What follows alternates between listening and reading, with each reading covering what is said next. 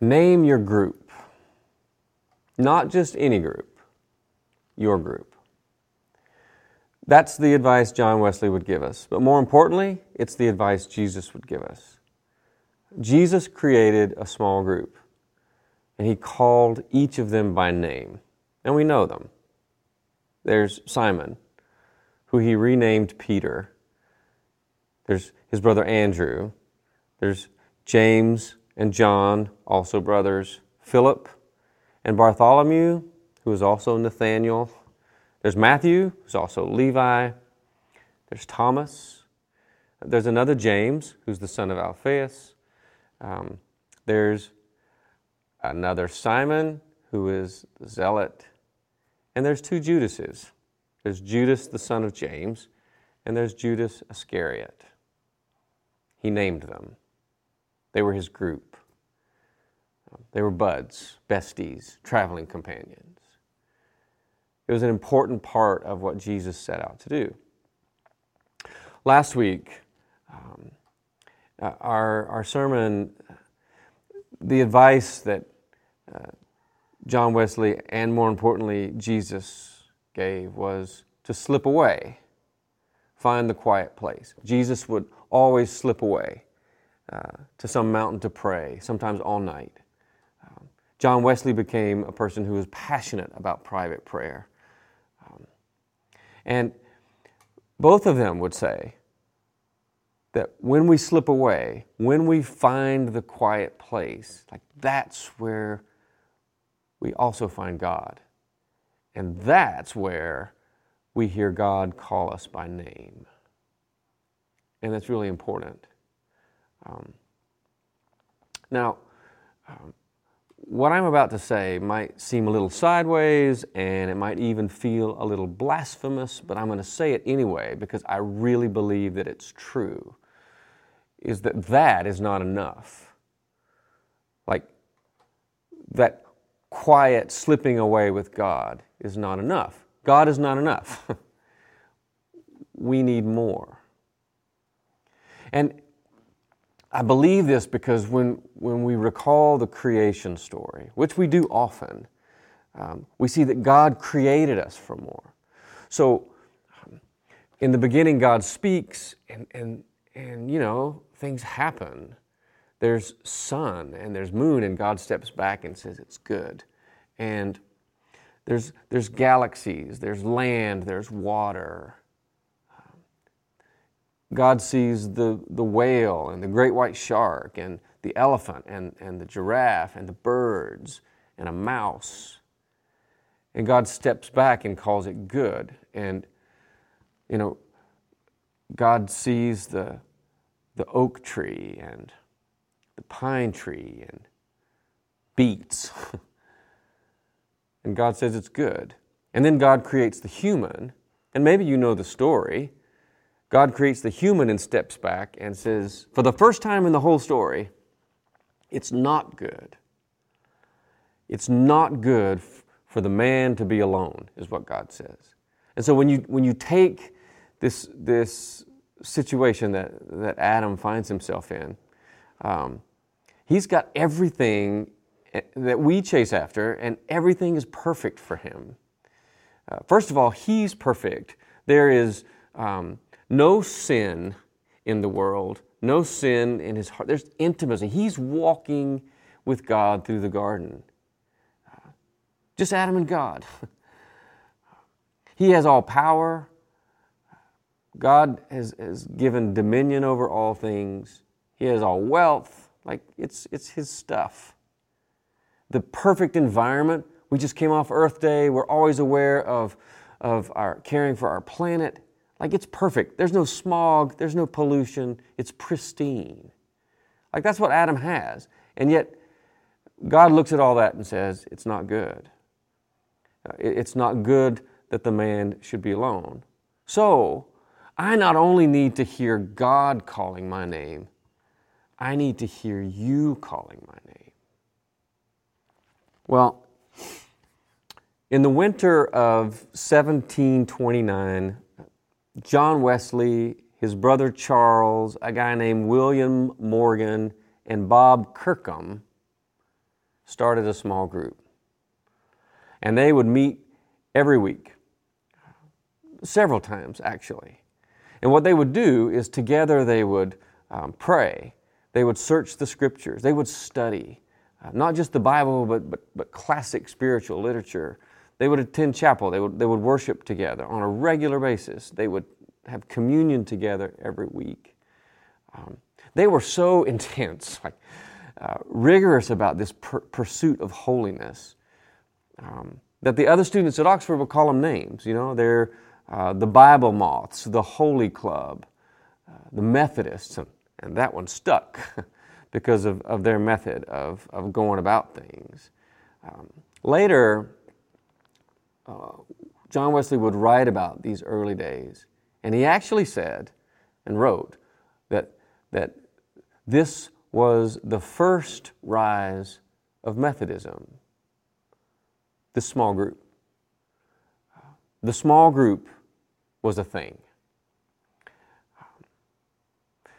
It's interesting how it started. The, the Methodist movement, as people were coming to faith in Christ, um, they would find themselves in a, a, society, the United Societies. And to have an idea of what that was like, it would be uh, probably like one of our smaller congregations. I'm not sure how big these societies would get. You know, were they 100 people? Were they 200 people? Were they more than that? Um, but that's how they were. That's how they were gathering, and so they got to uh, where they were starting to build their own preaching houses or, or meeting spaces, kind of like the way we would, would build a church. Well,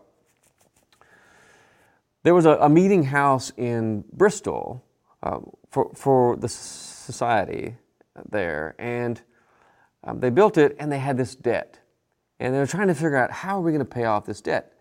Um, well, uh, this one guy, Captain Foy was his name, uh, he had the great idea like, what if we desi- divided the societies into these smaller groups of, you know, 8 to 12 people? Then there'll be a leader for each of these smaller groups who will go around every week and collect one penny from, from these groups, from each person, and that way we'll retire the debt for this building quickly. Like that's what it was. They divided into small groups to take up the offering to pay off the debt. Well, what happened as these leaders who had been you know, chosen to go around um, each week and collect the penny from each member of this small group, they discovered that there were problems. Like these Methodist people who were now gathered in these, you know, small congregations, they were having trouble um, keeping the general rules.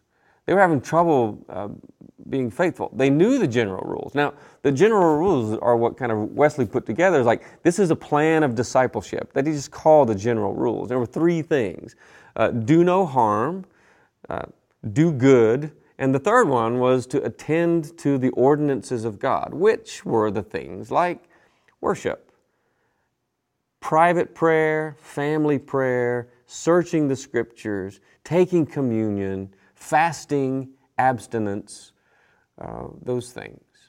So these leaders were coming to get the penny, and they would encounter things like disputes, husband and wives bitterly quarreling. Um, find some of them, you know, completely laid out drunk, you know, stuff like that. And so uh, there was this, this great concern that Methodist people knew the general rules, but they were having a real hard time um, living faithful. And so that's what gave Wesley the idea that these, um, that these small groups, what they would call the class meeting, uh, could become something entirely different altogether.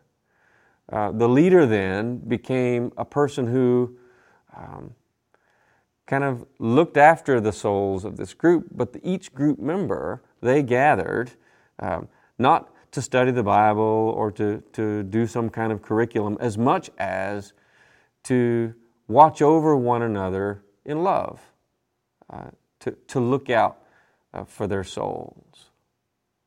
And it was the class meeting. And as this Methodist movement and revival was just flaming everywhere, these, these Methodists who were coming to faith were not only uh, hearing God call them by name, they found themselves in this circle where other people knew their name too. And it's interesting to me. You know, we've talked about John Wesley's upbringing last week and the influence of his dad and, and of his mom, Susanna. Well, one of the things that Susanna Wesley would do every single week with all of her kids is she would spend an hour with them. And so she would ask them about their faith. They would talk about matters of faith. She would ask them about their, their fears, but she would also ask them about their, their hopes and their dreams. And she would inquire, How is it with your soul? Which is the very question uh, that Wesley brought into these groups, uh, where, where, members of these groups uh, would, would ask this question and listen intently. Uh, the importance of the accountability, the importance of the friendship that we see in, in Jesus' life in ministry too. Well, there's this crazy story. I had no idea that Samuel and Susanna Wesley, uh, John's parents, were, were having marital issues, and it was over politics. Samuel uh, was all about William the Orange, who was to be the new king. Um, Susanna would have none of it. Samuel was like to Susanna, You need to pray for our new king. And she's like, No, I won't do it. She disobeyed her husband, which was no small thing. Cool thing, though, is, you know, Samuel uh, let her be her. I don't think he said, You know, you just do you. Um, there, were, there were problems there regarding uh, the political situation. Um, she wouldn't pray for the new king, um, William of Orange, George of Orange, something like that, um, because she felt that King James II had been unlawfully usurped. And so Samuel's like, well, this is a problem. We can't have two kings. If we have two kings, we have to have separate beds. Um, like, whoa. And so he leaves and he's on his way to London. They're separated. Isn't that crazy? And Samuel begins traveling with another pastor. And this other pastor says, You know, dude, you probably didn't say that, but you got to give this another shot. You got to go home. You got to try again. So clearly, Samuel shared his soul, opened his heart with this, uh, with this fellow pastor on the journey to London. And this other pastor um, listened and gave some advice, and he took it. He turned around and he went home. But he was kind of pretending. His heart wasn't in it, he was faking it. Um, but then a fire happened. This is a different fire. This is six years before the fire we talked about last week. And so this fire um, decided it for Samuel. He's like, you know what? I've got to stay. I've got to take care of my family. Uh, and so he did. Uh, he reconciled with Susanna, who earlier, over the whole king thing, uh, when Samuel said, You need to repent and, and ask forgiveness, and Susanna was like, Not going to do it, he reconciled with her. And less than one year later, John Wesley was born. Isn't that nuts? So, the small group is important because we connect with each other in those ways, but there's another layer to it too. And, and we see this in Wesley's life um, and the things that he taught. Um, and that's what we, we find in the danger of a single story. Like where we're in trouble when we're on our own. Um, when we're going about it on our own alone, but also when we're walking around with our own convictions and our own beliefs, when those go unchecked, especially if you're a person with authority and with power. Have you noticed um, the people that Jesus picked to be his disciples, like, they were radically different. Uh, some of these names that, that we remembered earlier, we don't really know much about at all. Um, but we know that James and John were, were, probably affluent because their father Zebedee had, um, had servants in the boat when Jesus called them away. We know that Matthew or Levi was a tax collector, um, and he got his wealth kind of from, you know, uh, robbing from other people. So you got to wonder about the relationships. What was the what was the, the, the garnering of taxes like with Matthew and, and some of the other fishermen and, and, uh, and others in the boat? You had um, Simon the Zealot. Uh, you had Judas Iscariot, who was probably of the same ilk There would have been political differences. The Zealots were a political party. So here you have Jesus, and we know about Jesus' life and his passion and what he came to do, uh, loving for and caring for the poor, uh, to be a person of peace, surrounding himself with maybe a robber and, and certainly revolutionaries. They were radically different. And so when we're naming our group, I think that's one thing that we've learned uh, around here at First United Methodist that it's important that we surround ourselves with people who aren't exactly like us, people that we maybe radically disagree with, that we come to the table and we get to know each other, uh, that we can uh, be the church together, we can be a circle of friends together, even when we're really different in, in a lot of different ways. Um, so, John Wesley and his good friend George Whitefield, like they had a very interesting relationship. George Whitefield became a part of that early small group. He became an amazing preacher. In fact, you know, if Wesley preached to thousands, George Whitefield preached to the tens of thousands. Um, but they had radical differences in their theology. Um, and uh, they would have these, these passionate disagreements. They, you know, the relationship was rocky at times, um, but but they never parted as friends. They were always able to, to see the call of God on their lives and to, and to go after it together. You know. So John Wesley is, is memorializing um, George Whitefield. I, I want to read to you what he says. There are many doctrines of a less essential nature. In these we may think and let think, we may agree to disagree. But meantime, let us hold to the essentials. And someone said that it was Wesley who coined this term, that, that this is probably the first time, at least that it appears in writing, that we'll a- agree to disagree. And that's one of the gifts that Wesley gives us is an ability to hold to your convictions, uh, but, but still remain in connection with those who are different from us. To me, that's part of what it means to be Methodist, that we're better together. Uh, John Wesley, you know, he never gave an altar call. I found that to be interesting. You know, at the end of a sermon, invite people down to the altar uh, and, and respond to the movement of the Spirit. Altar calls actually weren't a thing for another hundred years. But you know what John Wesley would do at the end of a sermon? Uh, two things he would say. Uh, to, to the crowd who had just heard uh, the sermon, you need to flee from the wrath to come, and you need to join a small group. John Wesley knew that when you gathered with people who could call you by name in a class meeting, in what we call a journey group, that you're going to grow and that there's going to be a lot of grace. I want to end this sermon um, like Wesley. Maybe not say flee from the wrath to come, but flee from the sin and darkness that's in your life and, and run into the arms of God. And come to this table where God meets us. And I want to invite you to, to be in a journey group. I want you to name your group. I believe that's the advice Wesley would give us in these days when we're trying to navigate through all the challenges uh, in, in our United Methodist Church. Um, that regardless of uh, where we stand and what we believe and, and who we are, um, that we come together in that. I want to help you get a group. So here's a little commercial at the end of this sermon.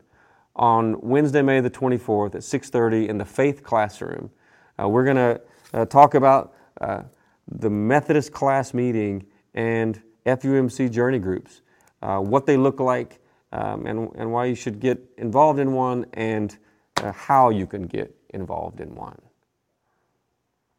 And so we come to this table together and we pray.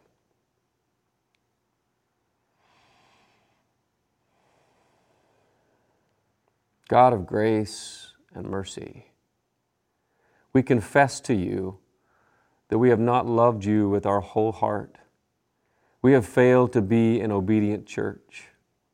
We have not done your will, We have not loved our neighbor. We have not heard the cry of the needy. We have not been faithful stewards of creation. Forgive us, we pray, O Lord. Free us for joyful obedience.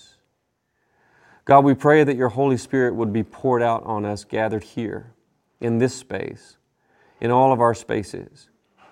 We pray that you would pour out your Holy Spirit on this gift of bread and wine, and that you would make it be for us the body and blood of Christ, that we may be for the world the body of Christ redeemed by his blood. By your Spirit, make us one with each other, one with you, and one in ministry to all the world until Christ comes in final victory and we feast at his heavenly banquet.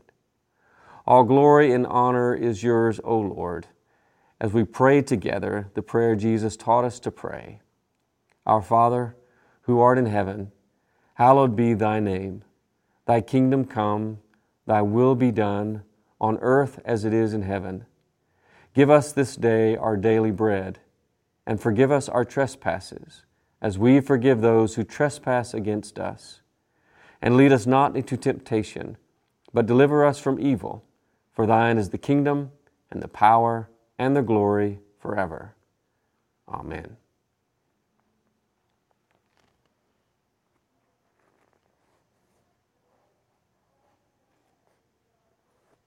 This is the body of Christ given for you. This is the blood of Christ given for you. Amen.